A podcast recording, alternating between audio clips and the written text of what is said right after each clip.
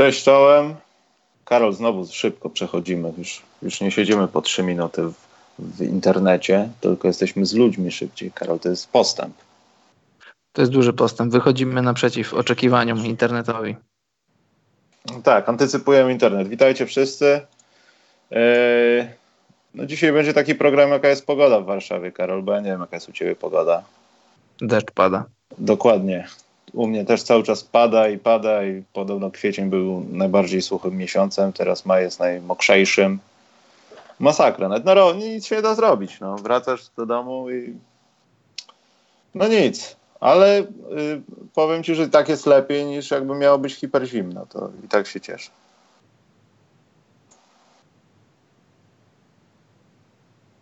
A powiesz coś, Karol, czy? O pogodzie? Mnie tam pogoda nie, nie wpływa na mój nastrój. Jak pada, to pada. Jak, znaczy, jak, bezpośrednio jak nie jestem jakoś tak przywiązany do pogody, ale wiesz, jak pada, to nie da się wyjść na dwór, żeby coś porobić ciekawego, na przykład porzucać.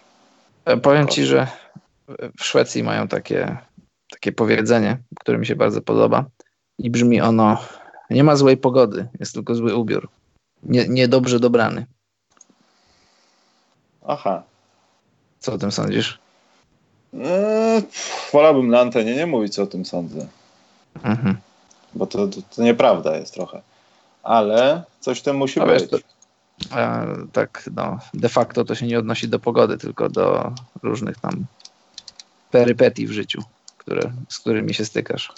To Ale do pogody pana tak, Kobuszewskiego tak, takie niedopowiedzenie. Takie... takie niedopowiedzenie, małe.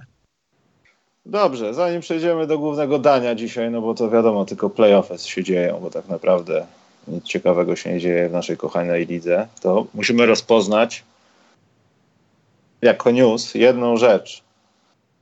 Mieliśmy o tym nie mówić z Karolem, ale myślę, że to że należałoby to na razie rozpoznać, bo to jest dosyć dziwne. Dlaczego Magic Johnson chodzi do telewizji i mówi rzeczy? Nie wiem, wiesz, bo wydawało mi się, że po tym, jak już zrozumiał, że praca GM to nie jest praca dla niego, po tym, jak wrócił do roli e, niezobowiązującej, czyli roli takiego śmiesz, no śmieszka, nie, to nie, nie, cofam to słowo, takiego doradcy po prostu, doradcy Lakers, takiej trochę twarzy Lakers, takiej legendy Lakers. Wrócił do tej roli, w której się sprawdzał. Tego mu nie możemy odmówić, sprawdzał się w niej. I wydawało mi się, że on już jest pogodzony ze wszystkim, z, z losem i z samym sobą, a tu okazuje się, że, że może nie do końca, bo teraz chodzi po, po różnych tam stacjach telewizyjnych i, i trochę oskarża Roba Pelinkę, trochę mówi, że Rob Pelinka nie do końca tak się zachowywał, zachowywał, jak on by chciał, że tam trochę był dwugłos i pytasz, ja o tym Ale sądzę? przepraszam, nie wiem, stop, nie, nie wiem co jest, sądzić. To jest chyba pierwszy raz, kiedy, znaczy, no to na pewno jest pierwszy raz, kiedy coś takiego się dzieje, ale ludzie i Magic Johnson chyba zapomnieli o tym, kto tak bardzo się cieszył i opowiadał Kimeli, Falonów i reszcie w trzecim zdaniu, dlaczego tak się cieszysz, że jesteś w takiej, a nie innej roli w Los Angeles Lakers, bo jest Rob Pelinka.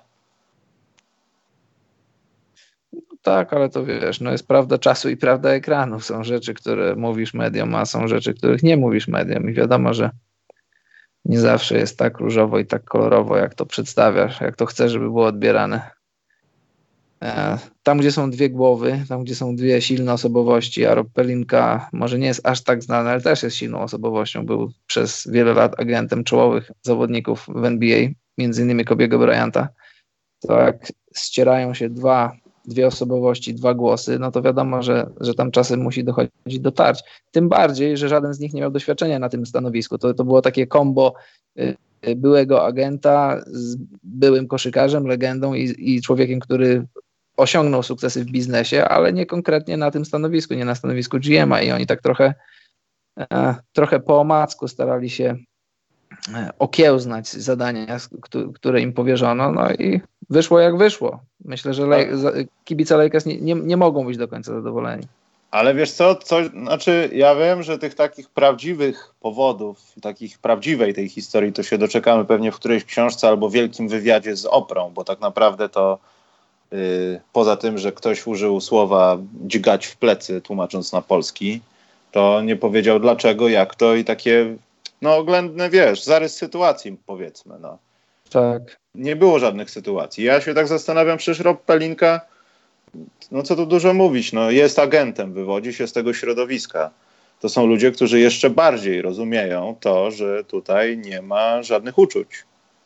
Tutaj nie ma żadnych całusków, przytulasków i poklepywania po ramieniu. Kiedy nadarza się odpowiednia okazja, jesteś osobą, która powinna czuć, czy dany ruch powinien zostać wykonany bez względu na wszystko. Wiesz, tak. taki morderca na zlecenie. No. Kobiet tak, i dzieci nie, chodzi. ale to jest mój cel i koniec. Ja to muszę zrobić y i płacą mi za to. Y właśnie o to chodzi. Środowisko agentów to nie jest środowisko, o którym przeciętny kibic koszykówki wie dużo, za dużo i to nie jest środowisko, o którym aż tak dużo się mówi w kontekście interesowania się koszykówką i to słusznie zwracasz na to uwagę. To jest środowisko, które generalnie nie jest aż tak czyste, jakby mogło się, no chciałem powiedzieć, jakby się mogło wydawać, no generalnie nie myślimy o agentach, przeciętny kibic nie myśli o agentach. Ci, którzy się zagłębiają w koszykówkę, bardziej wiedzą, że, że gry agentów to często są brudne gry, to są, to są gry o, o wpływy, o pieniądze, o, o wiele rzeczy, o których przeciętnemu kibicowi się nie, nawet nie śni i czasem zastanawiasz się, dlaczego wolny agent poszedł tam, gdzie inaczej, bo na przykład ze sportowego punktu widzenia to mu się to, to się nie dodaje na kartce. Nawet taki przeciętny kibic siedzi na kanapie i sobie rozrysowuje skład i myśli sobie, nie, to jest bez sensu, dlaczego ten zawodnik tam poszedł. No to czasami, czasami dzieją się takie rzeczy, żeby nie powiedzieć często, rozgrywki agentów, że po prostu e, masz jakąś tam agencję, w tej agencji masz kilku zawodników, w tym wielką gwiazdę i jeżeli myślisz o tej gwieździe, żeby ją tam kiedyś podpisać, to, to nie chcesz sobie tej agencji obrazić, dlatego czasem kontraktujesz zawodników, który, którzy nie do końca ci pasują, ale po prostu bierzesz ich, bo wiesz, że na koniec dnia w tak zwanym big picture możesz wygrać za parę lat. No to, tak to działa i no i z tego, z tego środowiska pochodzi Pelinka i tak, żeby spróbować wejść w jego głowę i go zrozumieć, to wydaje mi się, że że tam nastąpiło takie trochę tarcie. Magic Johnson taki bardziej telewizyjny, uśmiechnięty, może mniej analityczny, a Rob Pelinka, ja go nie znam, ale, ale to tak y, wnioskując po tym, co powiedziałem przed chwilą o tym środowisku agentów, to są ludzie chłodni, analityczni, czasem cyniczni. Nie wiem, czy tak było, trochę sobie głośno myślę, spekuluję na ten temat. I wiesz, jeszcze jedno zdanie, taki follow-up do tego. I może to jest powód, dla którego Magic może czuć się urażony i, i używa dużych słów, no bo e, jeszcze raz wracam do tego, co powiedziałem. Wydawało mi się, że on już jest pogodzony z tym, co się stało, a skoro nie jest, skoro chodzi do telewizji, skoro chodzi do mediów i mówi rzeczy, które mówi, więc zakładam, że czuje się w jakiś sposób urażony tym, co zrobił, powiedział Pelinka, o czym my jeszcze nie wiemy, a może kiedyś się dowiemy, a może się nigdy nie dowiemy.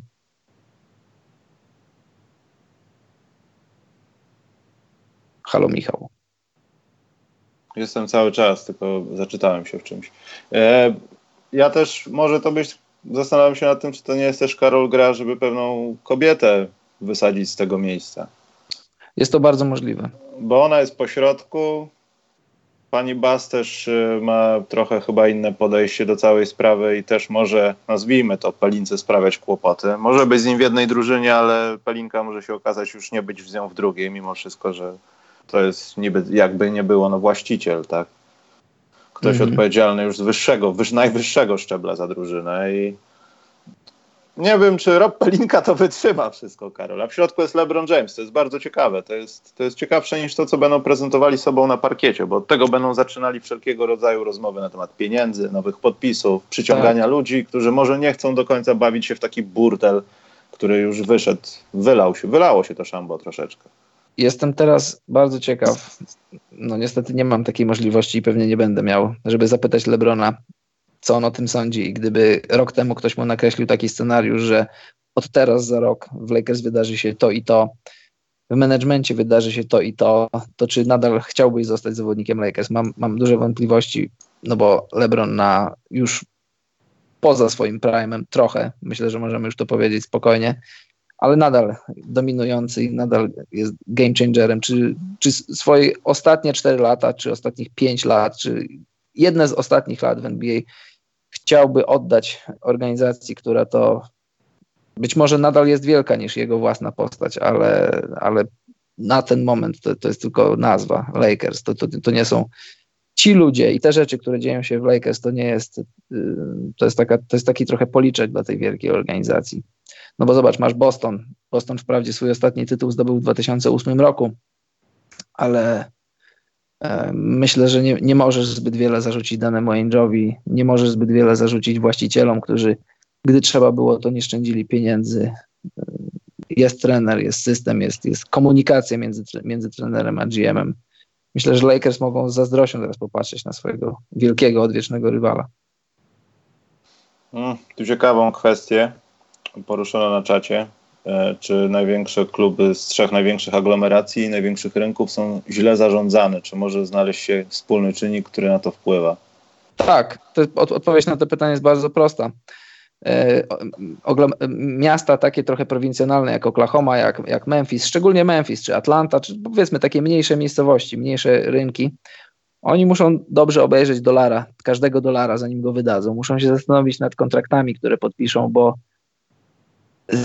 no bo tam trzeba czasem stawać na głowie, żeby związać koniec z końcem. To trochę na poziomie NBA to brzmi śmiesznie, bo rozmawiamy o miliardach dolarów, nie tylko o milionach, ale tak jest. Te największe rynki, Chicago, Los Angeles, Nowy Jork, to są takie rynki, że tam mógłbyś, y, że tam mógłbyś postawić kołek od mopa i ten kołek od mopa zanotowywałby przychód. Tak jest, stety lub niestety, ale New York Knicks, Chicago Bulls, Lakers są lokomotywą finansową dla NBA. Bez względu na to, jak się wiedzie w klubach w kwestii sportowej, to oni zawsze zarabiają. I wiadomo, że, że ta półszeczka jest niżej niżej zawieszona, jeśli chodzi o management, jeśli chodzi o zarządzanie klubem, dlatego że tam co byś nie zrobił, to, to zawsze wyjdzie. Finansowo. Wiadomo, że Knicks są od lat pośmierci. A ja się z tym, wiesz co, ale zarabiają. nie zgadzam się z tym. Absolutnie się z tym nie zgadzam, bo wydaje mi się, że w takich miejscach jak Chicago, jak Lakers, może Chicago nie, ale w takich dużych ośrodkach powiedzmy, łatwiej ukryć jest niegospodarność. Łatwiej tak, jest wydać od... pieniądze na 25 osób, które tak naprawdę sprawy tych 25 osób w takim Milwaukee albo Indianie, która jest tylko i wyłącznie obserwowana, bo tam nie ma czego innego obserwować z tej branży, powiedzmy sportowej. No, wiem, są inne organizacje, tam stanowe, futbol amerykański, baseball, cokolwiek, ale oni są tam na świeczniku. A tutaj Lakersi na przykład, tutaj jest jakiś syf, łatwo dać jakiemuś doradcy pół bańki za to, że zaświeci swoim dyplomem często, często, nie chcę mówić o defraudacji, ale często to są takie pieniądze wydawane na nic. No, Karol, widzieliśmy w tym roku trening 4-2-3-1 Nowego Jorku. Ten facet bierze za tak. to pieniądze. Myślisz, że to jest gospodarność? Coś to zmieniło w nastawieniu Nowego Jorku wtedy? No, ale to ja właśnie, ja właśnie to powiedziałem. Oni, tam, tam kurek z pieniędzmi jest otwarty szeroko, pieniądze się leją strumieniem i, i, i tam w mniejszych miejscowościach, w mniejszych organizacjach musisz naprawdę stanąć na głowie, musisz, musisz zatrudnić ludzi, którzy mają głowy na karku i wiedzą, wiedzą czego chcą, jaki mają plan i co chcą zrobić. A, a w takich Knicksach, w takich Lakersach, w takich Bullsach to są, wielkie, to są wielkie aglomeracje miejskie, wielkie ośrodki, wielkie firmy od lat i tam zawsze będziesz miał dochód, tam zawsze będziesz miał pieniądze i możesz zatrudnić gościa, który będzie prowadził trening mentalny 3-2-4-1, 1-2-3 i on za to dostanie pieniądze mimo że żadnego wymiernego skutku dla zawodników to nie będzie miało, bo panu Dolanowi nie do końca zależy na tym, żeby wygrywać. Jeśli przy okazji będziesz wygrywał, to fajnie. Pan Dolan, wiesz, on ma zespół muzyczny, on sobie lubi pograć. Nix to są dla niego w, w sferze biznesowej, to jest jego, jego kaprys, jego fanaberia jakaś. On ma Nixów, bo, bo go stać na to. Przecież y, cały obiekt MSG do niego należy. No, no tak jest po prostu i wchodzisz do takiej wielkiej organizacji i i możesz trochę przymknąć oko na pewne rzeczy, bo wiesz, że co byś nie zrobił, to będziesz zarabiał. No chyba, że nie wiem, ktoś by. A nieważne. Chciałem powiedzieć, że ktoś by ci udowodnił, że jesteś pedofilem, no to wtedy, wtedy by się rzucił cień na twoją, na twoją. Ale to, ale w skali Dlaczego takiej ogólnej. Karol od razu pedofilem? Dlaczego no nie razu... wiem, no bo pomyślałem o takim temacie, który, który mógłby teraz zniszczyć twój wizerunek, a to jest ostatnio. Za długo jesteś w Polsce, Karol rozmawiany na, na różne. A to, to nie jest tylko temat palący w Polsce, to jest temat, to jest temat, który jest ciekawy skądinąd, ale to chyba nie na ten podcast. E, więc y, ja myślę, że temat Lakersów możemy zostawić i ja nie będę nawet komentował, że Bulls chcą Lonzo. To pokazuje, co Bulls y, ogólnie chcą. Oni chcą po prostu niczego. Nie wyobrażam sobie takiej sytuacji, żeby Chicago Bulls nawet ten siódmy pik po prostu zaryzykowali za Lonzo. Nie, nie, tam jest za dużo spraw do załatwienia, które mogłyby poprawić już od tak drużynę. I szukanie, że tak powiem, pięknego kawalera dla kontraktu od Top Portera powinno być pierwszym, jedną z pierwszych opcji, jeśli nie chcemy go zostawić, jako drużyna mówię. No i jeśli Lonzo Ball się pojawi w Chicago, to ja nie wiem, co to będzie, Karol. Zmieniam drużynę, no nie wiem. Też nie wiem, pewnie się nie pojawi, dlatego że, dlatego że Lonzo wchodzi w trzeci rok swojego debiutanckiego kontraktu, więc, y, więc latem już będzie uprawniony do rozmawiania o nowym kontrakcie, a myślę, że Bulls na tym etapie swojego rozwoju i swojej przebudowy nie chcieliby się pchać y, już w negocjacje z Lonzo Bolem, gdy na horyzoncie są negocjacje z, z Lauri Markanenem. Więc no, jakoś tego nie widzę. Poza tym, no, patrząc na skład, to w tym sezonie było kilka nazwisk, którym warto byłoby dać ociupinkę więcej pieniędzy i to nie będą jakieś kolosalne pieniądze. Jednocześnie wyrzucając na przykład taki kontrakt, pewnie już nie przedłużany, bo teraz chyba będzie opcja klubu e, dla Valentina. Poszedł won, zabrać pieniądze Falasio, czy tam Felicio, jak to woli, bo to jest 8 milionów dolarów i i to się nie zwraca. To będzie drugi czy trzeci sezon tego kontraktu i to nie są te pieniądze, które można, można po prostu dać komuś z G-League, poczekać, nie wiem, cokolwiek. Przedobrzyli. Ja wiem, dlaczego tak było, bo było widać wielkie nadzieje, bo on grał jakieś tam rzeczy, ale jak na razie to są takie taka śmieciowa koszykówka, którą on, on gra i jak przychodzi co do czego, no to jego nie ma albo się kompromituje w większy lub mniejszy sposób. I to są źle wydane pieniądze. I od tego Chicago chyba powinno zacząć a nie rozpychać się z, z siódmym pikiem, z którym można jeszcze kogoś wybrać za Alonso Bola. Tyle. E, ktoś powiedział, Karol, że jest komunikat, dostał komunikat od NBA na temat tego, że AD idzie do Lakers za Bola, Ingrama, KCP, czwarty pik draftu. Ja nie wierzę, żeby to była prawdziwa informacja, bo już byśmy zwariowali od tego medialnie. Poza tym teraz taka informacja, że tak na pewno będzie, no nie wiem. Nie, nie, raczej. No mi się nic nie, nie pojawiło na moim tak zwanym feedzie. Mi też nie, ale z ID Lakers to jest, to jest bardzo rozwojowa sprawa, także myślę, że nie tak, będziemy zaskoczeni. Tak, no jeśli, jeśli dojdzie do wymiany, do wymiany na linii Lakers-Pelicans, no to tak, tak mniej więcej szkielet tej wymiany będzie wyglądał, więc tu nie ma żadnych tam teorii spiskowych, nie ma żadnych tam wielkich filozofii, no tak. Znaczy tak, nie tyle tak, co chodzi o ludzi, co chodzi o pik, no ten pik musi tam być. No, no musi, oczywiście, że musi, nie ma wyjścia. To jest podstawowa rzecz, od której oni zaczynają dyskusję, a to byłoby szczwane patrząc na to, co mógłby zrobić sobie Nowy Orlean. Tak, oczywiście. Kto wie, kto wie, czy nie dałoby się sparować dwóch panów, którzy graliby w tej samej drużynie jeszcze kilka miesięcy temu? To prawda. Hmm. E, dobrze, Karol, przejdźmy do playoffów. Jak powiedziałem dobrze, i zastanawiam się, czy ktoś dalej prowadzi ten licznik. Ile razy powiedziałem do ciebie dobrze. Mam nadzieję, dobrze, że, że to do... mówisz.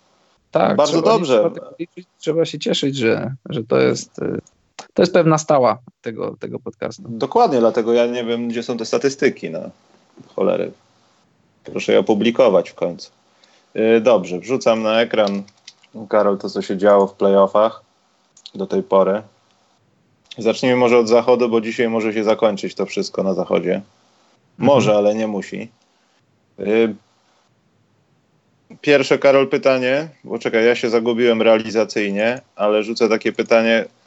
Karol, myślisz, że się Lillard odczołkuje i w ogóle Portland się odczołkuje? Bo mecz numer 3 zostawił we mnie taki ślad, że, że chyba już, już zobaczyliśmy wszystko ze strony Portland. Kerr i sztab trenerski zrobili taką robotę, że nie zrobimy tego, nie zobaczymy tego po raz kolejny. Mówię tu o trapach, mówię tu o świetnym zachowaniu w obronie, o odpowiadaniu w ofensywie, o pojawianiu się ludzi, którzy mają ramadan i wszyscy muszą o tym wiedzieć. To jest mój dział, co mnie wpienia. Będzie na pewno potem. Nie mogę już słuchać na temat tego, jak on rozmawiał z Olażułanem i już nie mogę. No. Patrz, e. nie rozmawialiśmy o tym, a skradłeś moją myśl, bo chciałem dokładnie o tym samym powiedzieć. To powiemy po playoffach. Najpierw przejdźmy. A, a możemy teraz? Ja no, już tylko, tak... Do, dobrze, no tylko, proszę bardzo. Tylko jedno zdanie, bo to jest, bo to, jest, to jest bardzo nie, krótka piłka. Ja tutaj muszę scenariusza krótka. się trzymać, więc Oczywiście. moment. Co nas wpienia, Co nas Karol? Wpienia. Bardzo proszę. Proszę bardzo. Y, dziękuję. Y, pewnie masz takie identyczne spostrzeżenie. E, w Blazers gra trzech muzułmanów. To jest Enes Kanter, to jest Alfa Rukaminu i niegrający na ten moment kontuzjowany Yusuf Nurkic. Z mediów wiemy tylko o Kanterze. Jego, jego wiara wylewa nam się z ekranu, wylewa nam się z Twittera, wylewa nam się zewsząd. Widzimy zdjęcia, co on jadł po zmroku, czego nie jadł że nie może zażyć pewnych leków, że tylko pyta, czy wszystkich, czy już słońce, czy już słońce zaszło, rozmawia, rozmawia z samym Olażułanem, jak to przetrwać Ramadan. Alfa Rukaminu podejrzewam, że tak samo to wszystko przeżywa i jakoś tego nie wiemy. Co zjadł dzisiaj Alfa Rukaminu? Czy to były kanapki z masłem? Jakich, jakich owoców dzisiaj się tykał Alfa tak, Rukaminu? Nie Doris tego. Berg przerywa mecz i mówi, ach, on dzisiaj o 19.30 wypił tylko wodę, ponieważ i opowiada historii Ramadanu. Wszystko tam się dzieje. Tam można podcast o teologii nagrać, nagrać w czterech tak. odcinkach. Mistrz. Po prostu tak, tylko co mnie to obchodzi? Jaki ja to ma na mnie...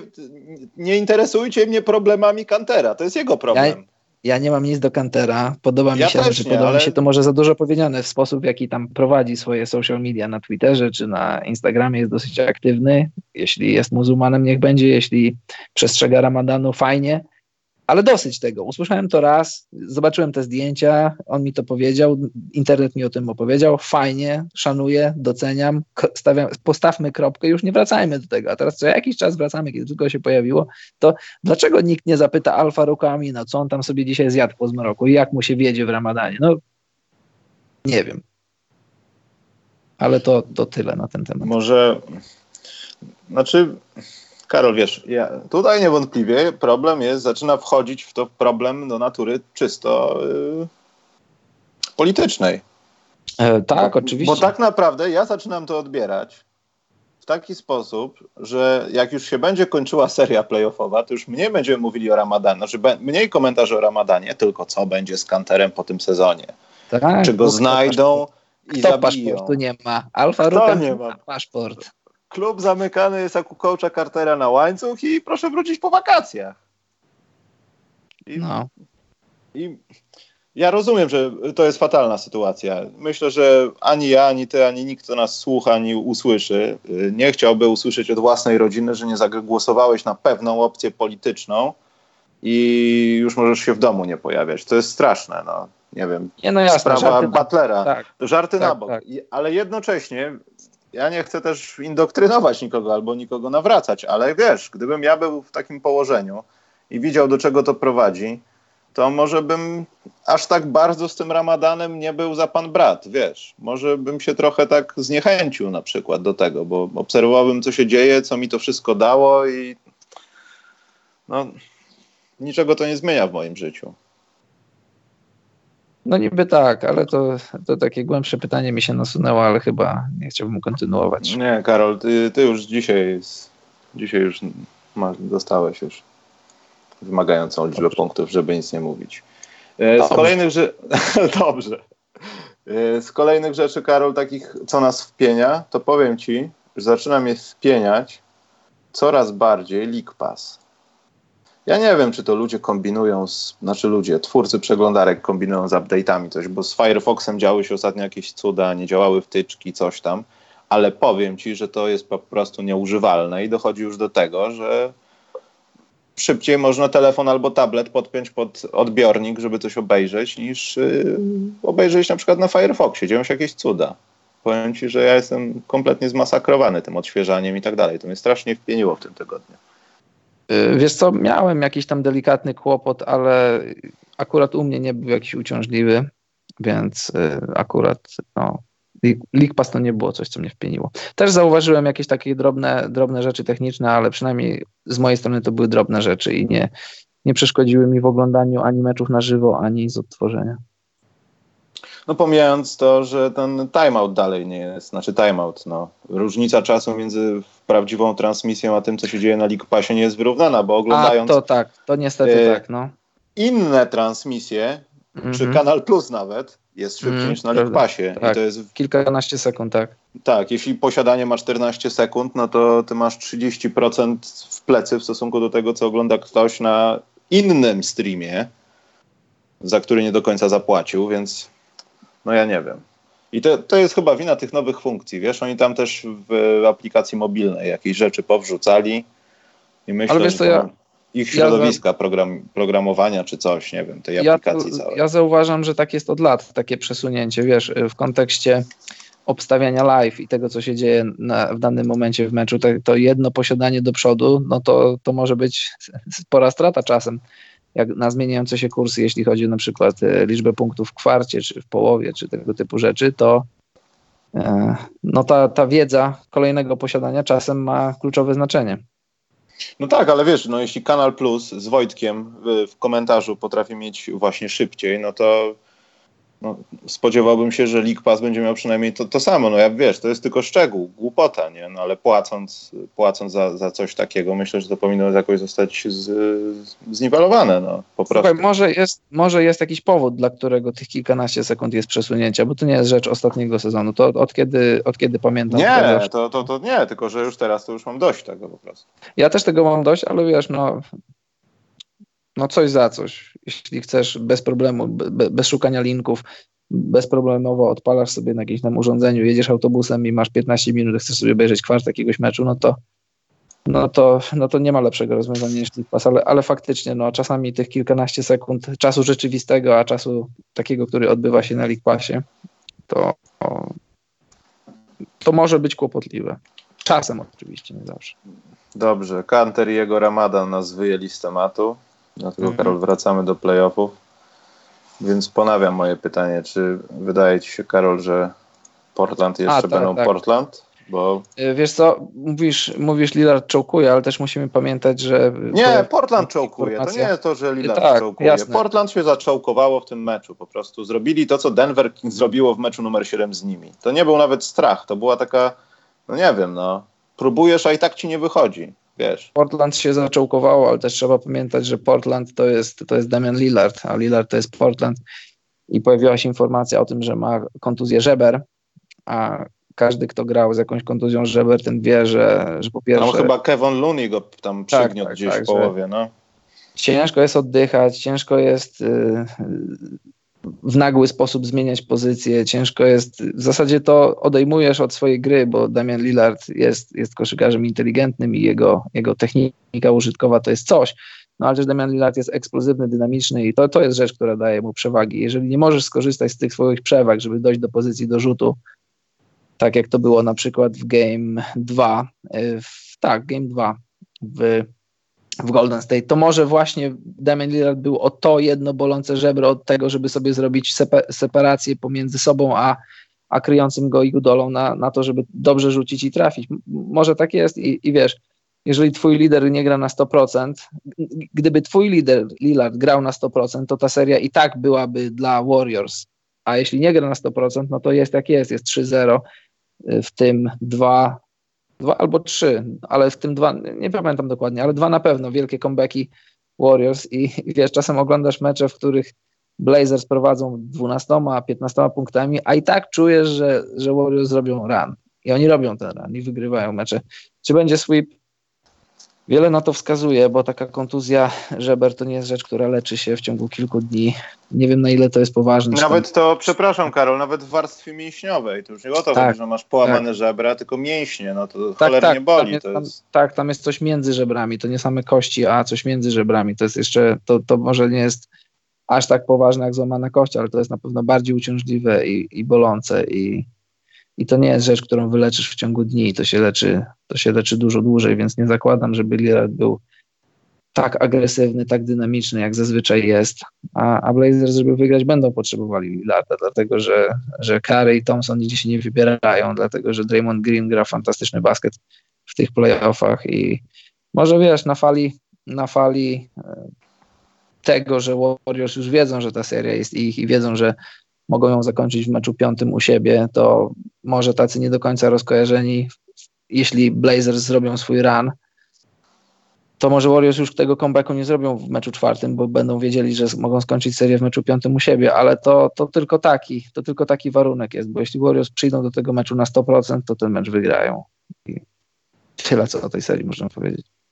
I zwłaszcza ten ostatni mecz, w którym no, zabrakło jak gdyby przeciwnika, bo te dwa pierwsze miały przeciwnika i Portland praktycznie udawało się wszystko przez większość meczu, aż potem przychodził taki moment jak trzecia kwarta w meczu numer jeden, bądź też ogólnie trzecia kwarty, końcówki bliżej, druga połowa ogólnie, kiedy Warriors robili to, co robili i tak oni coraz bardziej przypominają tą drużynę, która była taka tą pierwszą drużyną Warriors, która zdobyła tytuł. Tak. Draymond Green gra, gra koszykówkę taką, że po prostu gra w kosza. Nie, nie, nie rozmawia, nie kłóci się o te faule. Te, tego się już praktycznie można nie spodziewać. On po prostu robi potrzebne rzeczy. No zdarzy mu się coś tam głupiego odwalić, ale z drugiej strony no, widać, że jest bardzo skupiony na tym i taki sam był wtedy. I Gudala też gra świetną serię. No. Znaczy ogólnie ma dobre playoffy. Ja nie mówię, że ta seria jest świetna, ale playoffy jego to, to jest taki trochę i Gudala, którego dawno nie widzieliśmy.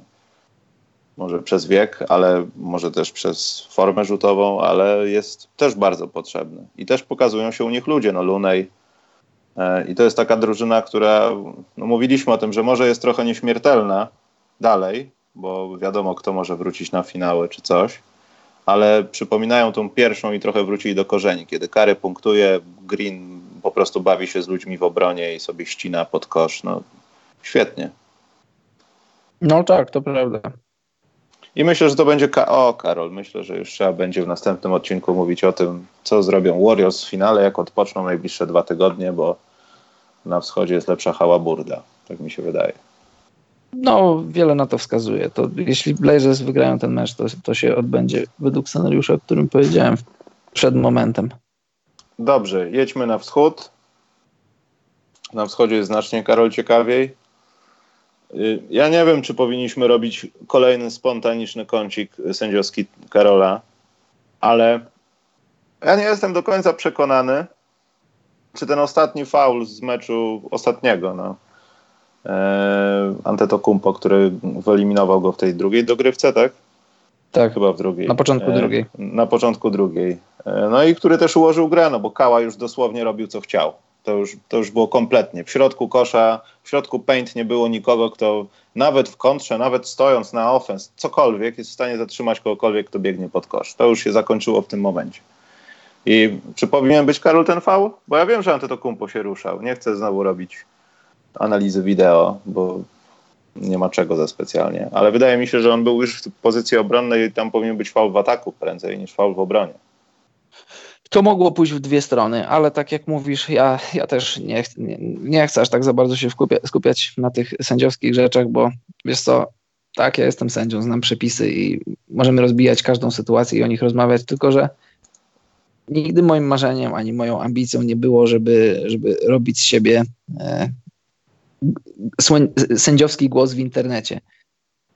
Miło jest mi, jeśli ludzie doceniają to, co mówię i i słuchają tego, co mówię, bo staram się wyjaśniać to tak bardzo, jak, jak tylko się da ludziom, którzy sędziami nie są, a interesują się koszykówką na poziomie kibicowskim. Znaczy Karol, ale... ty sobie nie wyobrażaj, że nie będzie następnego zaraz niedługo kiedyś tam kącika takiego ja wiem, z ale... z Almeidą i to będziesz tak, musiał ja to wiem. zrobić. Właśnie, właśnie mówię to na kanwie Szubargi i Almeidy, dlatego że ja, ja, ja nie należę do żadnego obozu. Ja w Polsce już nie sędziuję od 2013 roku. W Polsce nie sędziowałem najwyższej klasy rozgrywkowej. E, nie śledzę polskiej ligi. Jeśli pokazujesz mi klip, to ja ci mogę go opisać, opowiedzieć na taki, jaki on jest. Pozbawiony emocji, pozbawiony różnych tam smaczków dodatkowych, kto skąd jest, kto kogo reprezentuje, kto z kim ma kosę, kto kogo nie lubi mnie takie rzeczy nie interesują. Ja, ja, ja nie jestem stroną w żadnym konflikcie, a wszyscy, obaj wiemy, znaczy wszyscy wiemy, którzy tutaj słuchają, że staram się unikać takich rzeczy, bo to, co widzę na, na Twitterze, na Twitterze też nie jestem jakiś super aktywny, ale jak widzę komentarze na temat sędziów, na temat sędziowania, i to mi nie chodzi o bronienie środowiska sędziowskiego, tylko że jeżeli ludzie używają capslocka, za bardzo nadużywają capslocka i mówią, że coś jest coś jest dnem, coś jest ewidentnie czymś, a coś ewidentnie czymś nie jest. To tak nie jest. W koszykówce ewidentnie to może być piłka na aucie, ewidentnie to może być, no mogą być kroki, ewidentnie to może być jak dasz komuś w mordę. To wtedy jest ale faul. Karol, ja w ogóle zazwyczaj, nie wiem... jedno zdanie tylko, jedno zdanie. Zazwyczaj w koszykówce rzeczy nie są ewidentne i zazwyczaj to są rzeczy 50 na 50 albo 60 do 40 i to są rzeczy, o których można dyskutować Jeżeli ktoś się zacietrzewi w swoim kibicostwie i zacietrzewi się w tym, skąd jest, kogo lubi, a kogo nie lubi, to mamy sytuacje, jakie mamy i ktoś nadużywa kapsloka i mówi, że coś jest dnem albo coś jest ewidentne. Nie, w tych sytuacjach, bo widziałem sytuację, którą omawialiśmy na Almeidzie i Szubardze, później była sytuacja z koszarkiem i nie pamiętam kim, i ludzie mówią, że coś jest takie, a coś jest inne i coś jest ewidentne. Te dwie sytuacje nie były do siebie podobne. I nie Ale... chciałbym, no. Karol, ja w ogóle nie wiem, no. po co o tym mówisz od dobrych trzech minut, skoro tak dobrze zostało odebrane to, co zrobiłeś, Karol, w poprzednim odcinku. Cieszę się, cies ja wiem, dlatego to mówię, cieszę się, że zostało to dobrze odebrane, a w miarę jedzenia rośnie apetyt i też nie chciałbym mieć swojego kącika sędziowskiego, wiesz. Nie chciałbym Mówię, że spontaniczny, nie? Wiem, cieszę się, dziękuję, doceniam, dlatego ci to mówię. Ja wiem, że to było dobre, bo ja się na tym znam i ja umiem sędziować, a, znam przepisy, a. znam interpretację, interesuję się koszykówką od lat. Y, pozdrawiam wszystkich, którzy mówią, że jestem zarozumiałym megalomanem, bo jestem. I no i tyle. Dobrze, skoro już zamknąłeś no, swój spontaniczny kącik skromności, tak. Karol, to... Ta sytuacja, Antetokounmpo, tak jasne, gdyby mecz był rozgrywany w Milwaukee, to by zagwizdali ofensa, bo to, była, to było pół na pół. Ja, jak, jak Siakam wpadał w niego, to ja sobie pomyślałem, że, że Foster zagwizdże ofensa, ale, znaczy, ale Foster, Foster już jest poza swoim prime'em. Ja się nauczyłem i to chyba głównie dzięki pierwszej lidze, bo tam to był naprawdę gwałt na tak, tego wykorzystywaniu tego typu sytuacji w sezonie 16-17 to ja widziałem takie cuda, które ludzie robili, żeby tylko kogoś złapać na ofens, że naprawdę krew się gotowała. Ale, tak, to, jest decyzja, to jest decyzja. Ale jest nauczyłem się jednego, że sędzia przede wszystkim w takich sytuacjach, jak widzi dwa kloce, które biegną na siebie, no nie, nie owijając w bawełnę, to yy, patrzy na stopy przede wszystkim. A nie na to, czy zawodnik ustał pozycję. Jeśli nawet ustał, tak jak zrobił to Antetokounmpo, to ta lewa stopa mogła być w powietrzu, kiedy doszło do kontaktu i sędzia już powiedział, aha, to nie stałeś w pozycji obronnej.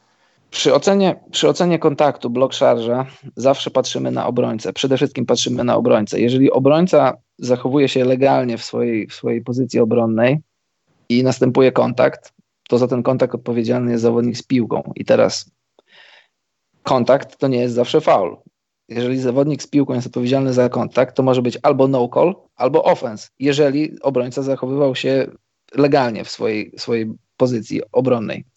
Jeżeli spełniał kryteria, które, które się spełnia do legalnej obrony i tak dalej.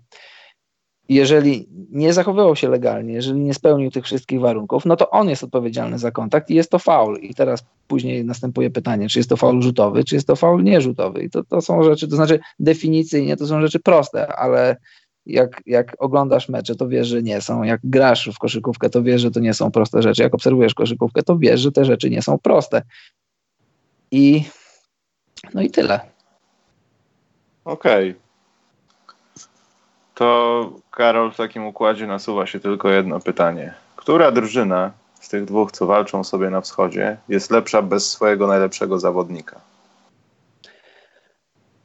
Bardzo Bo fajnie powiem ci, że nie wycinasz, no widzieliśmy to, czekaj, przypomnij mi, mecz numer jeden czy dwa, gdzie obaj byli wycięci z czwartej kwarty, jak tak. skrepiny słonik na plastyce, no po prostu ich nie było. E, pojawił się tam Lopez, pojawili się ludzie, ale to nie są ludzie, którzy pojawiają się zawsze. Gdzieś tam, wiesz, w tych trzech meczach kołotał się Iliasowa, nie ma z tym najmniejszego problemu. Ci ludzie się znajdują, ale brak takiej osoby, która ewidentnie by trzymała to zawsze, albo w mniejszym, większym stopniu zawsze. I tak się zastanawiam, co by było, nie daj Boże, gdyby i Antetokounmpo i Lenart nie zagraliby już do końca tej serii. No, Raptors są lepsi. Raptors bez, bez swojego lidera. Tracisz, tracisz Kałaja, masz, masz Siakama, masz Laurego, masz Gasola, który, który no, on nie jest takim frontrunerem, ale takim jest trochę, wiesz, jak, jak pewien prezes pewnej partii, kierowcą z pozycji pasażera. Wiesz o co mi chodzi? Nie musisz oddawać rzutów, nie musisz dominować na piłce, żeby, żeby, żeby kierować tym, co się dzieje na boisku po obu końcach parkietu.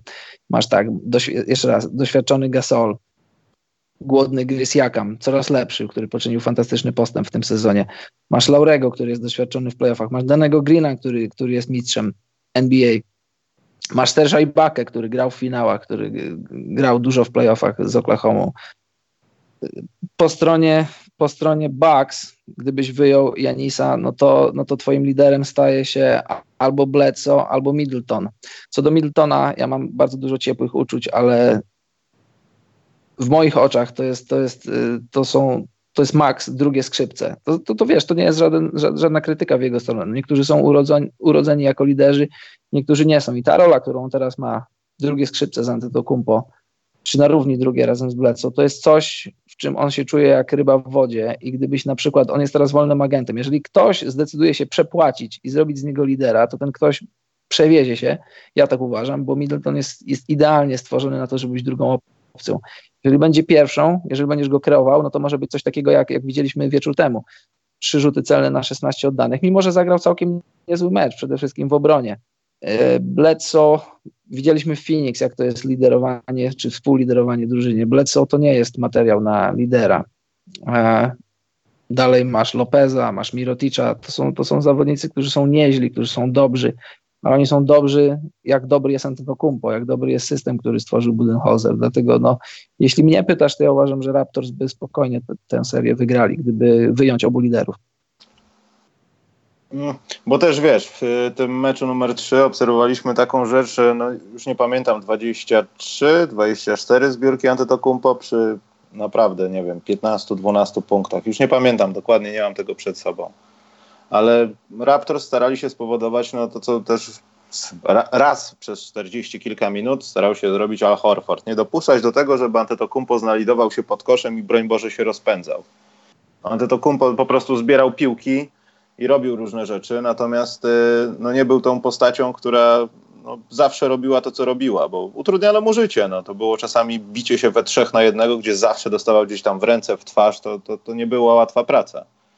Natomiast zastanawiam się nad tym, e, co jeszcze mogą zrobić ze swoją ławką Bucks, kiedy do takich sytuacji niewątpliwie będzie dochodzić, kiedy Nick Nurse może znalazł jakiś taki delikatny sposób, żeby jeszcze no, uprzykrzyć życie Antetokounmpo na przykład z tymi faulami, bo pomijając to, że ten mecz miał dwie dogrywki, to, to i tak to spotkanie no, było dosyć brudne, jeśli chodzi o to, co robił Antetokounmpo i gwizdano mu czasami takie faule, których no może gdzieś indziej by mu nie, nie zagwizdano, nie mówiąc o jego własnej hali, wiesz, bo to były jakieś tam delikatne dotknięcia ludzi, którzy szybciej go mijali.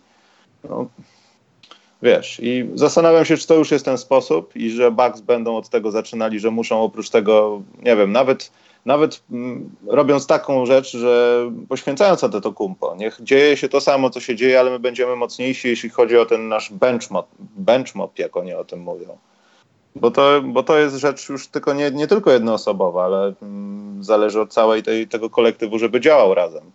Bo ani sam Mirotic, ani sam Lopez tak, tak bardzo nie będą wojować w momencie, kiedy nie będą w jakimś kolektywie, bo tam dochodzi do tego jeszcze George Hill i tak dalej.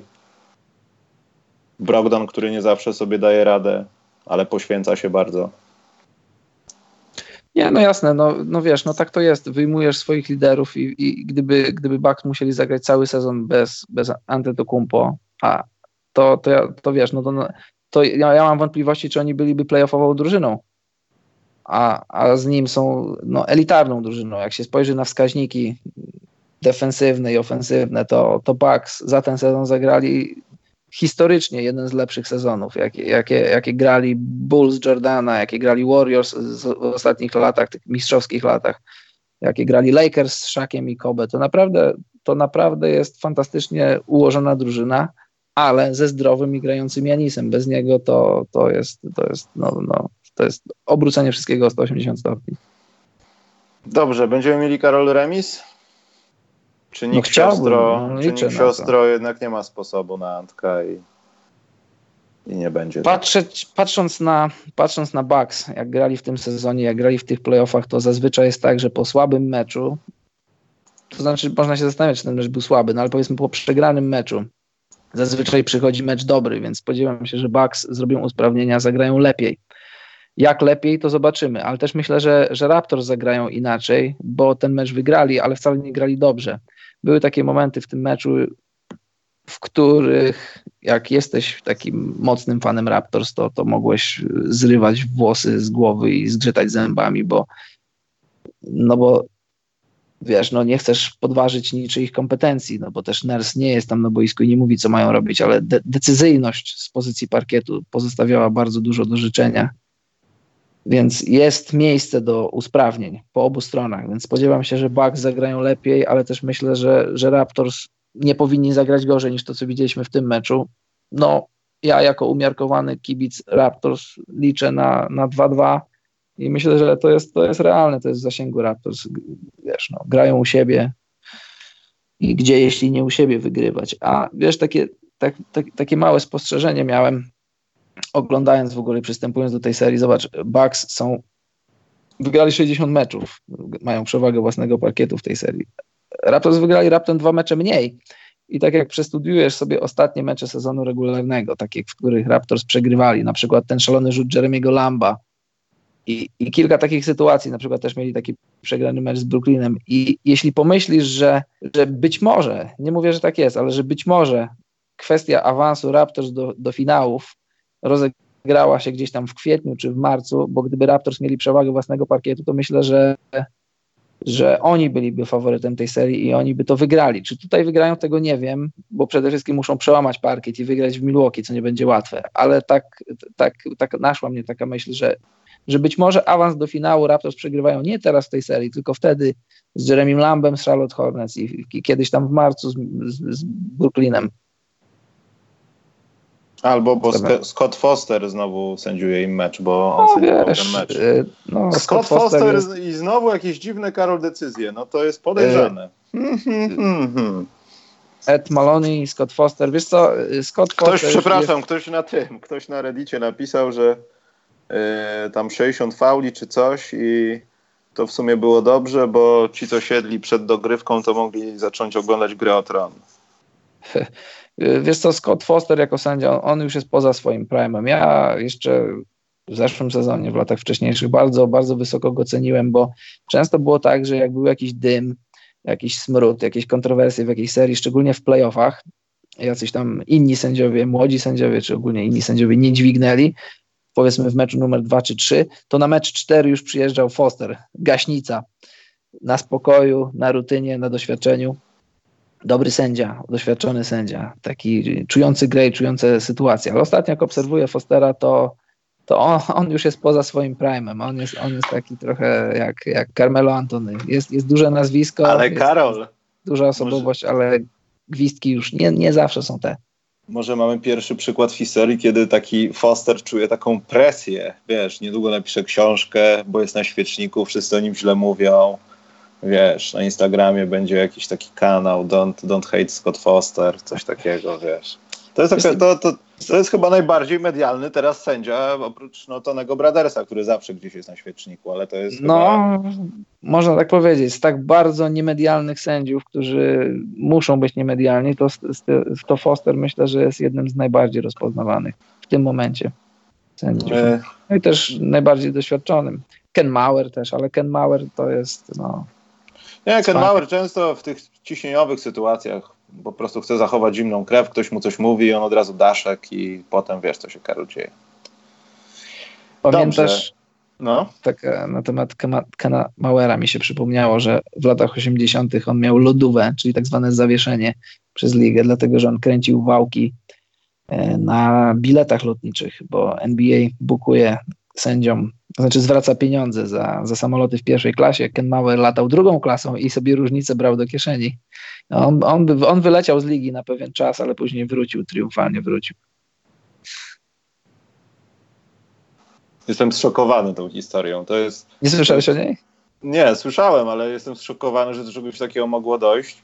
Tak samo jak tą historią o Charlesie Barclayu, jak grał, że się z trzema jakimiś zapaśnikami lał w śniegu w Milwaukee, wiesz. To jest też takie top trzy historii takich, które no. są niby związane, bo nie wiem, czy Karol, w mojej trójce takich historii jest to, że Jeff Van Gundy w czasach pracy w Nowym Jorku bodajże postawił swoją Hondę Civic tak blisko e, wyczarterowanego samolotu drużyny, że jak odpalono silniki w tym samolocie, to zdmuchnęło mu samochód.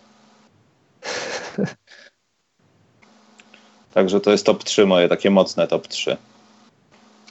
E, Karol, ktoś wspominał na czacie, ja też chciałem o tym zagaić i też e, bardzo źle, jak mówiłem o Igudali, jeśli chodzi o Zachód, bo tam będą badanka, bo Igudala ma jakieś kłopoty z nóżką.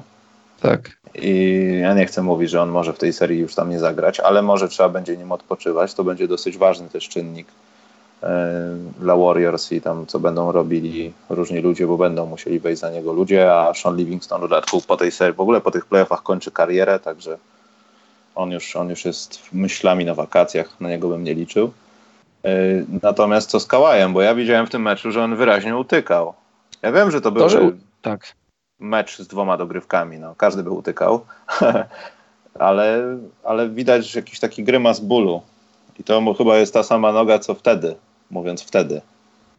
E, to, że utykał, to jest jedna rzecz, ale druga rzecz, ja obserw jak obserwuję Kałaja, już nie tylko w tym meczu, ale w ogóle w tej serii i też w siódmym meczu z Filadelfią, nie wiem, czy miałeś takie wrażenie, że, że Kałaj wygląda na wypompowanego. Ty, ale jak, jak daje jak... takie danki z przekładaniem na lewą rękę, gdzie obrońca nie może nic zrobić, bo no, no, już jesteś tak. za obręczą i nie wejdzie w ciebie, bo nie ma nawet fizycznie jak wybić ci tej piłki, no to sorry, no. to chyba nic mu nie jest. No właśnie nie wiem, nie wiem. Wiesz, jak, jak zabrał piłkę Brogdonowi i, tak y, obejrzał się tylko, czy ktoś za nim nie biegnie i tak mało siły włożył, żeby włożyć piłkę do kosza, tak mało jak tylko potrzebował, no, ma, mam taką obserwację, na, na, patrząc na Kałaja na przestrzeni tej serii z Filadelfią i teraz z Milwaukee, że w wielu momentach meczu, meczów Kałaj wygląda na wypompowanego. Nie wiem, czy zwróciłeś uwagę, czy aż tak bardzo się przyglądałeś, ale on miał takie wysuszone usta w tym meczu ostatnim teraz z Milwaukee, że wyglądał jak, jak, jak, jak, jak jakiś podróżnik na, na pustyni, bez wody, wycieńczony, Albo... odwodniony. A, nieważne, no. Ty jak coś powiesz, ale może tak. No w każdym razie no to jest, to jest znak zapytania i to jest powód do, to jest powód do zmartwień dla Raptors, no bo jak, jak, jakby, jakbyś wyjął Janisa i wyjął Kałaja, no to byłoby tak jak powiedziałem, tak myślę, żeby tak było, no ale jeśli wyjmiesz tej drużyny Kałaja, a nie wyjmiesz Janisa, no to Raptors nie mają żadnych, najmniejszych, nawet zerowych szans. Mają, przystępują do meczów z, z ujemnymi punktami, be, bez Kałaja. No, karę, żółtą kartkę dostają od razu. Nie, ale oczywiście zgadzam się w 100% i mało tego, uważam, że y, Raptors, y, w zasadzie front office, będą bardzo patrzeć kto, gdzie, kiedy utyka i jak bardzo dyszy i co ma z ustami, tak jak ty powiedziałeś bo to może być tak, że kupiliśmy sobie nowe Ferrari na rok, ale nam nie pasuje, chcemy sprzedać, kupimy Lamborghini. I Kałaj może być tym Ferrari. No, tylko że. Tylko, Siadło że Ferrari... zawieszenie, wiesz. tylko, że, tylko, że to Ferrari tak jakby nie do końca jest twoje, bo jakbyś sobie mógł to Ferrari sprzedać i mieć pieniążki na Lamborghini, to by było fajnie, tylko że to Ferrari może ci po sezonie odjechać i tylko możesz mu pomachać i powiedzieć po szwedzku hejdo. I, I zobacz, y, y, Leonard zagrał 52 minuty w tym meczu i masz ten cały load management przez cały sezon. Kałaj opuszczał mecze, Kałaj grał, ma, grał małe minuty, opuszczał back-to-backi. Ale teraz wiesz, to jest taka trochę bajka, że, że to, co zaoszczędziłeś w sezonie, to możesz później dać w playoffach, bo, no bo no, organizm działa tak, jak działa. To odsyłam do biologii na poziomie szkoły średniej jak nawarstwiają ci się te rzeczy, to, to nie możesz czerpać z tego, co w, co w sezonie zaoszczędziłeś. Przystępujesz świeży do playoffów, ale wraz z tym, jak im dalej w las, tym więcej drzew. I Kałaj ewidentnie jest wygazowany, ewidentnie coś go boli, faktycznie utykał. Ja nie pamiętam, on, to, to jego problematyczne udo to było prawe udo, z tego co pamiętam. A tak jak patrzę, patrzyłem na to, co się dzieje, to chyba po tym wsadzie, to chyba coś tam źle stanął na lewą nogę, czy to jest stopa, czy to jest kolano, czy to jest cokolwiek. No, no Kałaj musi być, jeśli nie na 100%, to, to bliski 100%, żeby, żeby nawiązać walkę z Bucks, bo w przeciwnym, w przeciwnym razie, jeśli będziemy widzieć 70% Kałaja i w obronie, i w ataku, no to Bucks się przejadą po Raptors, no bo zobacz, tutaj oni potrzebowali, potrzebowali Raptors 52 minut od Kałaja, 51 od Siakama, double-double od Gasola i 45 minut, 19 niespodziewanych, no tak trochę niespodziewanych, bo Powell całkiem nieźle w tej serii gra, minut i punktów od tej, tych wszystkich wymienionych zawodników, żeby po dwóch dogrywkach dopiero pokonać Bucks, więc margines błędu jest, nie jest aż taki wielki. Ale wiesz co, wydaje mi się, że jeśli Toronto przynajmniej, ja wiem, że to tak na Antku to och, postarać się, to jest takie proste, ale to co na przykład w tym meczu było i kiedy masz Marka Gasola, który gra, a nie mówi sam o sobie, że grał kupę w meczu numer dwa albo jeden, e, gdzie po prostu nie, nikt nie był zadowolony z tego, co robi, głównie on, to no już pomijając, że Milwaukee dzięki temu grało się łatwiej, to jeśli Gasol jest w formie, nie, nie musimy tak bardzo forsować Lenarda. Niektóre rzeczy są robione w takich miejscach, gdzie ty już nie, nie biegnijmy kontrą. Trudno. On złapał tą piłkę na high postie, oddać i dalej. Koniec. I to też dużo zależy właśnie, myślę, od Gasola, bo to widać w tej serii. To bardzo widać w tej serii. To prawda, tylko że ja mam dwa znaki zapytania co do Gasola. Pierwszy był taki, e, szczególnie w serii z Filadelfią, że on ewidentnie unikał oddawania rzutów. Chciał, chciał istnieć w meczach w inny sposób, przede wszystkim w obronie, później przez dystrybuowanie piłki w ataku. Ale kiedy była potrzeba, no to odebrał telefon. Tylko, że druga rzecz jest taka, pytanie, czy 34-letni Marc Gasol tak fizycznie jest w stanie dominować w ataku. Jeśli, a jeśli nie dominować, to przynajmniej mieć jakiś tam wkład w atak, bo jeżeli od Marka Gasola wymagasz tego, co wymagasz, czyli bycia reżyserem w obronie i to, to jest naprawdę ciężka praca, to tobie nie muszę tego mówić, słuchaczom może niektórym, ale tak fizycznie, jeżeli od 34-letniego Marka Gasola będziesz, będziesz wymagał tych, tych 10-12 rzutów na mecz plus obrona, to czy on jest w stanie nam to dać? Bo w tym meczu tutaj teraz y, trzecim y, przeciwko Bucks było parę takich akcji, które Mark Gasol, 30-letni Mark Gasol, myślę, że nawet by się nie pytał, tylko by kończył z góry. Pamiętasz taka akcja on minął pierwszą linię i był na prostej drodze, żeby przynajmniej spróbować zadankować. A on zrobił coś takiego, co czasem wysokim moim kolegom i twoim kolegom też się pewnie zdarza, jak chcą odegrać piłkę na obwód i e, podają piłkę w kosmos, tracą ją. To, to wiesz, to ja myślę, że, że młodszy o 5 lat Margasol by to skończył i nawet z obrońcą na plecach. Więc ile możemy od Marka Gasola oczekiwać teraz, a ile on rzeczywiście jest nam w stanie dać w sferze fizycznej, znaczy w sferze, w sferze psychicznej, żeby zrozumiał, że jego punkty są potrzebne, ale przede wszystkim w sferze fizycznej, czy on w stanie jest nam to dać? Znaczy nam, Raptorsom. No wam.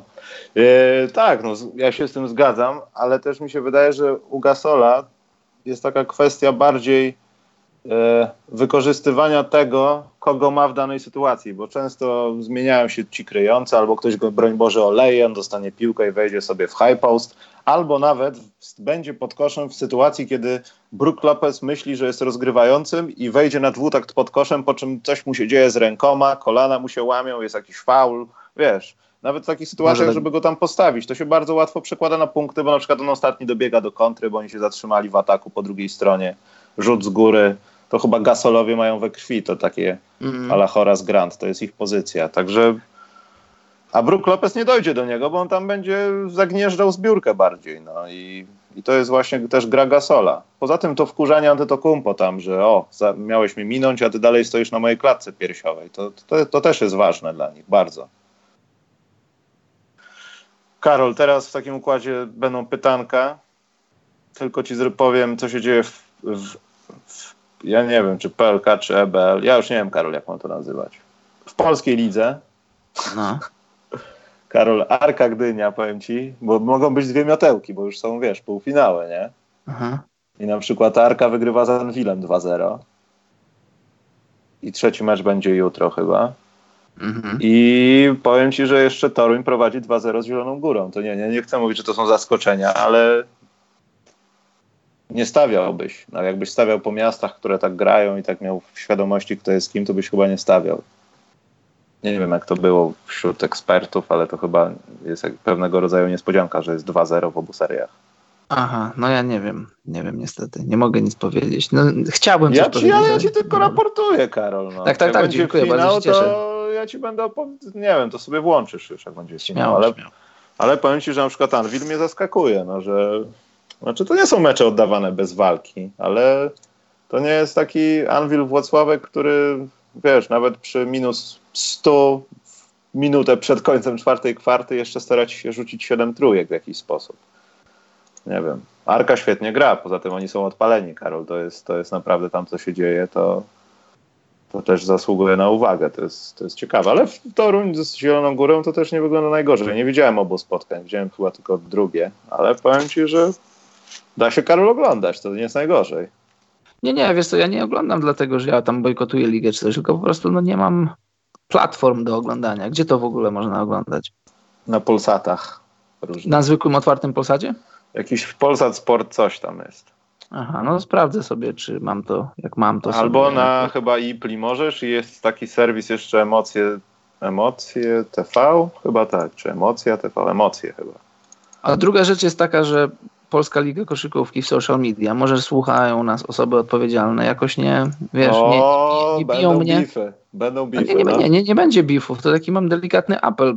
Mnie, fana koszykówki, którym jestem, bardzo chciałbym, żeby Polska Liga Koszykówki mnie zachęciła do oglądania meczów, żebym na przykład wiedział, że dziś o 17 czy tam o której będzie mecz, albo żebym z kilkudniowym wyprzedzeniem wiedział, wtedy ja sobie gdzieś tam zapiszę datę, sprawdzę możliwość oglądania tego, bo o meczach dowiaduję się czasem z, z, Twittera albo z innych platform, że się mecze dzieją i ludzie je omawiają żywo, gorąco. Chciałbym na przykład wiedzieć kilka godzin wcześniej albo dzień wcześniej, że ten mecz będzie tu i teraz, w jakiej stacji i może ja nie unikam. Chciałbym oglądać pierwszą ligę, znaczy pierwszą ligę, polską ekstraklasę koszykarską. Chciałbym ją oglądać, gdybym, gdybym miał to podane w taki sposób, że nie muszę tego wiesz, jakiś tam dużo nakładów pracy i siły, żeby, żeby to oglądać, no to, to bardzo chętnie. Jesteś ja bardzo, wybra bardzo wybredny nie, jesteś. Nie, no nie jestem, po prostu nie mam czasu. Oglądam NBA, wiesz, że NBA, NBA jest tak wielopoziomowa jak, jak, jak Mistrz Małgorzata. Książka polecam każdemu. Zbyt wiele dzieje się w NBA, żeby... Jak żeby... Mario na hardzie jest wielopoziomowa. Taki yy, tak. No, nie, to jest dobre. To jest, a to jest akurat prawda.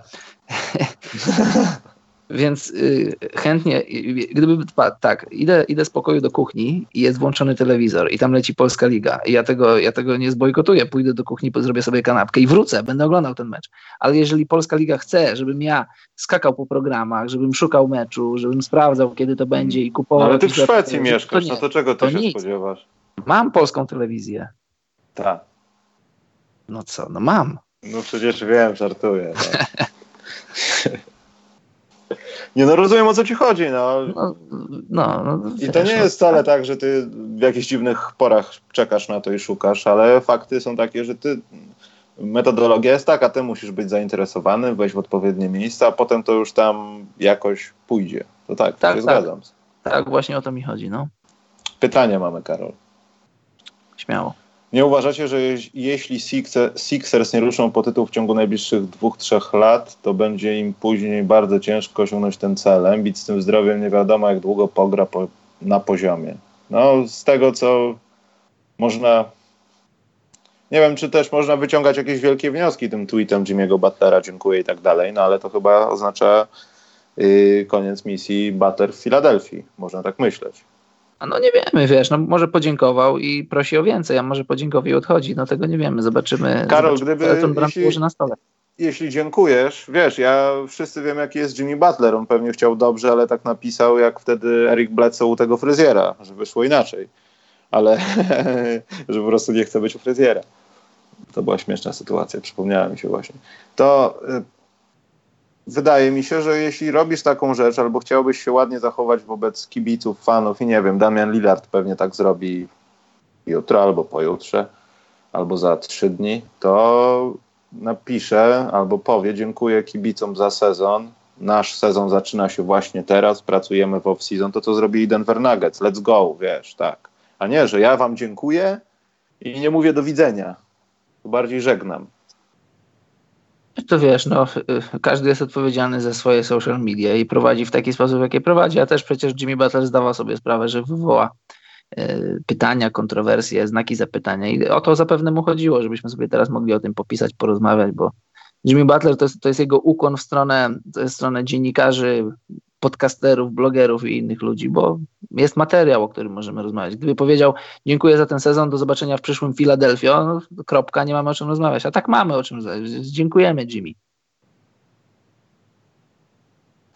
No ale co, to jest koniec tej Filadelfii? Czy, czy coś um, będzie się działo, myślisz? E, słuchajcie, słuchaj Michał, moim zda moje zdanie jest takie, e, zobaczymy z czym Filadelfia przyjdzie po wakacjach, czy, po, czy zachowa cały skład, mam na myśli Mam na myśli i Harrisa, i Butlera. Jeśli tak, to za jakie pieniądze? A jeśli tak, to jakich zadaniowców sobie sprowadzą? To jest drużyna, która może wygrać schód. Jedną z drużyn, które mogą wygrać schód. Zobaczymy, co zrobią Raptors, bo to też zależy, jak, jak silni będą rywale, co zrobią Bucks, bo Bucks raczej nigdzie się nie ruszają. Tam są ludzie pod kontraktami, tam trzeba podpisać tylko Middletona. Znaczy, może to nie być proste, ale może być proste. Jeżeli, to będzie, jeżeli podpiszą Middletona, to ta drużyna się nigdzie nie rusza. To jest, to jest drużyna do wygrania wschodu. Philadelphia też będzie jedną z drużyn, która może pokonać i Bucks i Raptors, ale no musimy zobaczyć z czym przyjdą do tego sezonu. Jeżeli odejdą i obaj i, i Butler i Harris, bo taki scenariusz też jest możliwy, no to z samym Embiidem i z samym Simonsem to są, to są playoffy na wschodzie, raczej na pewno, ale to już nie jest bicie się o, o wyjście ze wschodu, a, a tym bardziej walczenie o tytuł. Zobaczymy po tych wakacjach, to, to wiesz, no więcej nic nie wymyślimy. E, ktoś napisał na czacie, po Simonsie nie spodziewam, nie spodziewam się, że będzie w stanie pociągnąć drużynę po mistrzostwo. Nie ma takiej opcji. Ja się właśnie nie zgadzam. Kompletnie się z tym nie zgadzam w zasadzie. Wydaje mi się, że Simons jest takim zawodnikiem, który no, jeśli już trzeba go spaczyć na tego point centra, to jak sama nazwa wskazuje, on musi mieć z kim grać. Tak. A nawet jeśli Embiid byłby w 100% formy, to nie wydaje mi się, że sparowanie Simonsa i Embida w jednej drużynie, żeby wykorzystać tak. obie maksymalne możliwości tych zawodników. Tak. I tak naprawdę grają na takich samych pozycjach, ale na innych. Tak, I zgadzam się. Podawanie w kółko do Embida, żeby grał świetne postawy, masował się pod koszem i Simons ewentualnie był na wsparciu, to jest marnowanie po prostu y, zasobów ludzkich. Po prostu. To prawda, bo Simonsa tak jakby... stać na masakrycznie dużo. No. Masakrycznie dużo. Zgadzam się, Michał, o dziwo, zgadzam się z Tobą 100%. to jest 100% racji. To jest tak, jakbyś chciał wylać wodę z wanny, zamiast ją przechylić i wylać, to, to zrobiłbyś gwoździem dziurę i ta woda by się sączyła. Nie możesz zmaksymalizować tego talentu, a też nie jest żadnym kosmosem wyobrazić sobie sytuację, w której Ben Simmons jest wykorzystywany jak Janis. Budujesz drużynę pod niego, jesteś obudowany czterema strzelcami i wtedy wykorzystujesz jego umiejętności do rozgrywania, do rozgrywania z pozycji zawodnika, którego ciało raczej, raczej, raczej sugerowałoby, że byłby centrem i to, to, nie jest, to nie jest takie abstrakcyjne, żeby sobie wyobrazić sytuację, w której ktoś robi drużynę pod Bena Simonsa, tak jak ktoś zrobił drużynę pod Janisa, Janis też nie jest super strzelcem i być może nigdy nie będzie, a tu, a tu bam, mamy drużynę, która walczy o tytuł. Y, nie wiem, czy z Benem Simonsem da się walczyć o tytuł. Ja uważam podobnie jak ty, że, że jest na to miejsce, tylko nie razem z Embidem. I ja nie wiem, czy Philadelphia będzie chciała dalej próbować ten eksperyment ciągnąć, czy któregoś z nich się pozbyć, ale tu ewidentnie oni obaj nie maksymalizują swoich talentów. Embiid może być dużo lepszy bez Simonsa, Simons może być dużo lepszy bez Embida. Znaczy, szanuję wszystko, co reprezentuje sobą Embiid i co pokazuje, natomiast jeśli przez, nie wiem, nawet do końca kariery trzeba będzie nim grać określone minuty, to strasznie mm, no, traci na znaczeniu. Nawet samego, nie wiem, podpisywania maksymalnego kontraktu, dawania jakiejś drużynie nadziei na to, że zdobędzie mistrzostwo, no podstawowe tego typu rzeczy. I jeśli tak dalej pójdzie, to raczej to może wpływać znacząco na jego zdrowie, bo młodszy nie będzie. A te restrykcje minutowe biorą się no, z normalnych rzeczy, takich właśnie kontuzyjnych. No. Dobrze, Karol. Ostatnie krótkie pytanie i lecimy. Czy w intelektualnym combo trio z Dolanem i AD w Knicks powinien znaleźć się KD czy Kyrie? E, czekaj, muszę się zastanowić nad tym pytaniem. E, czy... Powiedz jeszcze raz. Czy w intelektualnym combo trio tak. no. z Dolanem i AD w Knicks powinien znaleźć się KD czy Kyrie? Aha, aha, rozumiem, okej, okay, poczekaj. Eee, to jest dobre pytanie. to ty powiedz pierwszy, ja się zastanowię. Gdybyś ja ogólnie, sparował... Ja nie, nie no. ja ogólnie tego nie widzę. W sensie KD nie odnalazłby się, myślę, z Dolanem i AD w jednej drużynie. Myślę, że KD jest za dobry na to. Kyriemu może byłoby dobrze, bo, bo jemu jest dobrze po prostu. A Durant oczekiwałby czegoś, jeszcze czegoś. On wyszedłby z Golden State Warriors i on nie chciałby być na poziomie no, gorszej drużyny, że muszę coś od nowa budować, czekać z powrotem, żeby wrócić tam, gdzie było, to wszystko. Green Lucas dał nam dwie dyszki, dzięki.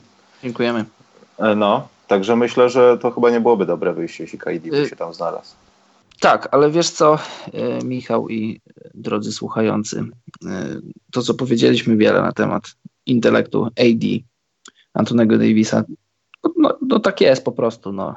Możemy się z tym zgadzać albo nie.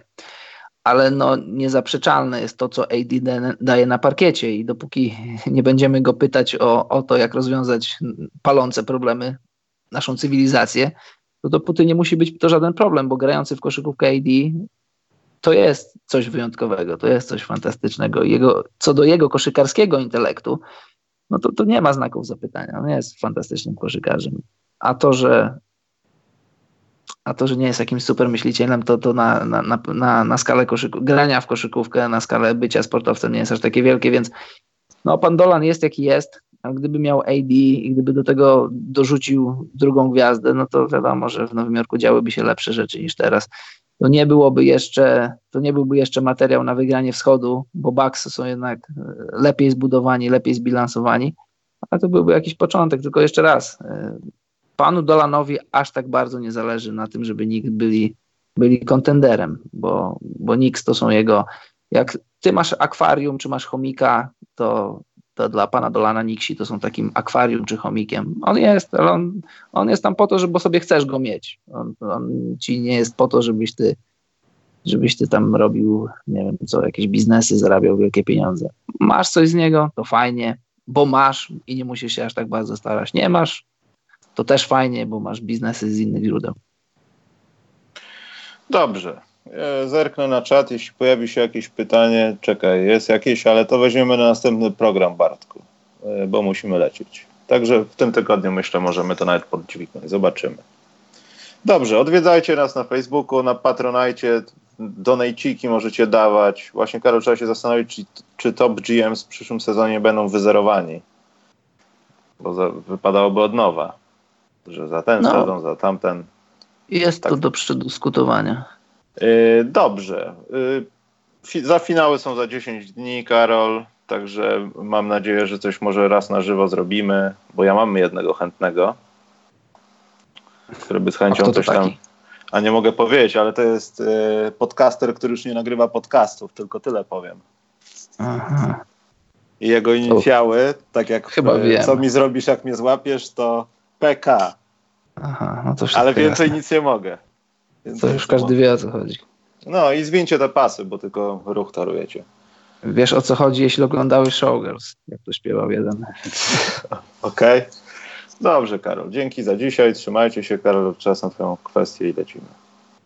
E, serdeczne dzięki, Michał. Jakoś dzisiaj mi się sympatycznie z Tobą rozmawiało. Nie mówię, że wcześniej innymi razami się nie rozmawia sympatycznie, ale dzisiaj jakoś tak ładnie nam szło, myślę. A Państwu dziękuję za słuchanie i dobranoc, mili ludzie.